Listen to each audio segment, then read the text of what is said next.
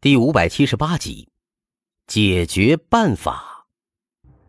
史迪威等着方汉民继续说下去。喝了几口咖啡之后，方汉民清清嗓子，接着说：“所以我认为，第十八师团目前最大的劣势，便是他们的补给。如果未来我们要反攻胡康河谷，打通中印公路的话，那么就唯有在反攻战役打响之前，想尽一切办法，无限削弱他们的补给和物资储备。”这样，等到我们反攻的时候，第十八师团已经成了一条半死的狗，我们到时候只需要再补上一脚就可以了。至于他们的其他缺点，比如战术呆板僵硬、不重视保存有生力量、太过崇信刺刀冲锋的作用等等，这都不是多大的问题。关键还是在补给上，我们能尽最大的可能，在反攻之前，最大限度的削弱他们的补给。史迪威抽着烟斗，吞云吐雾的坐在办公桌后面。从缭绕的烟雾之后望着方汉民，不由得对这个人更加刮目相看了几分。因为方汉民所说的话，切切实实的切中了问题的关键。之前他和中美英军方的将领也不是没有考虑到这个问题。幺零幺特遣队的存在，就是他对这件事的重视。破坏战也是幺零幺特遣队最重要的任务之一。但是，一直以来都没有找到一个非常好的掐断日军补给的好办法。但是，方汉民此次对胡康河谷的侦察行动，让他看到了这件事的转机。因为仅凭航空侦察获取的情报，远远不如地面抵近侦察所获取的情报详实有效。目前，方汉民可以说是最了解第十八师团状态的人。他的建议无疑将会给史迪威提供极大的参考作用，同时也具有极大的参考价值。听了方汉民这番话之后，史迪威更加确认方汉民确实非同一般，他对日军的了解程度已经超出了他的想象，一下子便掐住了问题的本质。所以史迪威看了方汉民好一阵子，把方汉民看得有点心里发毛。不知道自己刚才是不是说错了什么话，但是回想一下，又感觉似乎没说错什么呀。这时候，史迪威放下了他的烟斗，站起来，走到了一幅大型的小比例缅北地图前面，扭头对方汉民示意了一下。方汉民立即站起来，也走到了地图前面，站在了史迪威的身侧。你说的非常好，但是我想知道。你用什么办法才能最有效的扼住第十八师团的脖子呢？史迪威站在地图前面，打量着地图上胡康河谷一带，问道：“依我所见，想要彻底掐住第十八师团补给的脖子的话，最有效的手段便是采用飞机轰炸的手段，另外辅以派出地面别动队配合，这样才能最有效的卡住第十八师团的脖子。”史迪威先是点了点头。但是接着又摇了摇头。你说的虽然不错，但是有一个问题，那就是目前我们尚没有足够多的轰炸机来执行这种大规模轰炸的能力。另外，胡康河谷这种植被十分茂密，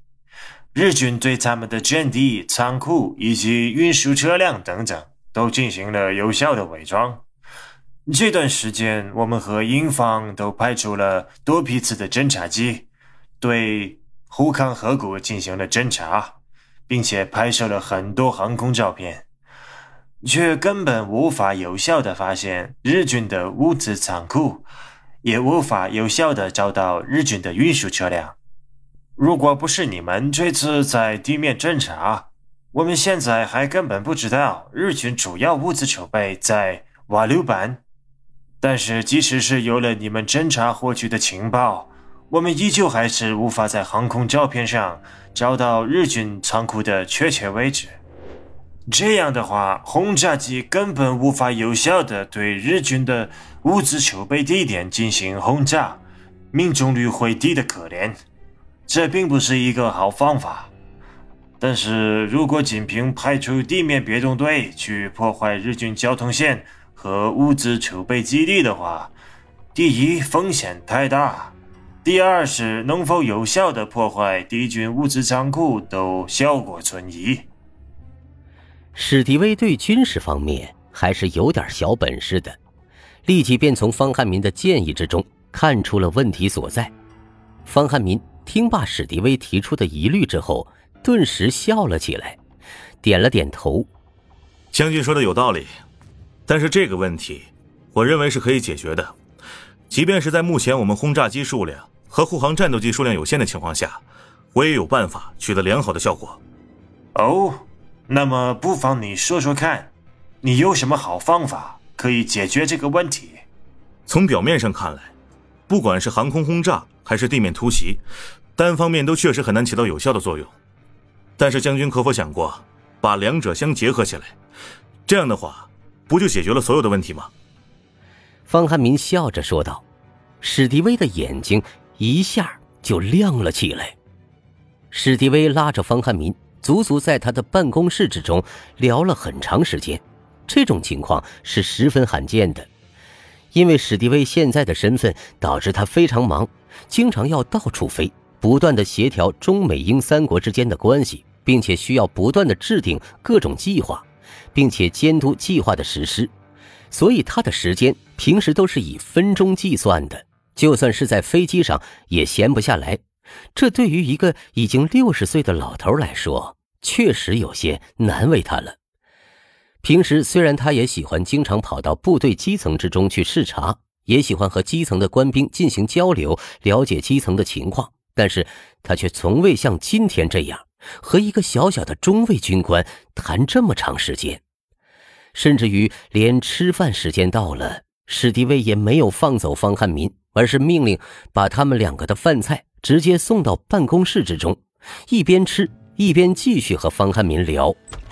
等史迪威心满意足的放走方汉民的时候，已经是半夜时分了。甚至于在方汉民离开的时候，史迪威还亲自把他送到了办公室门外，这就更加让史迪威的警卫和参谋感到诧异了。啊，很好，你是我见过最有头脑的中国人，我很高兴能遇上你这样的下属。所以我决定原谅你之前所做的那些事情，希望你未来能做更多事情。你先留在列多，我这两天还需要和你讨论我们的新计划。你可以先在列多休息一下，等我们的计划制定好之后，你再离开这里不迟。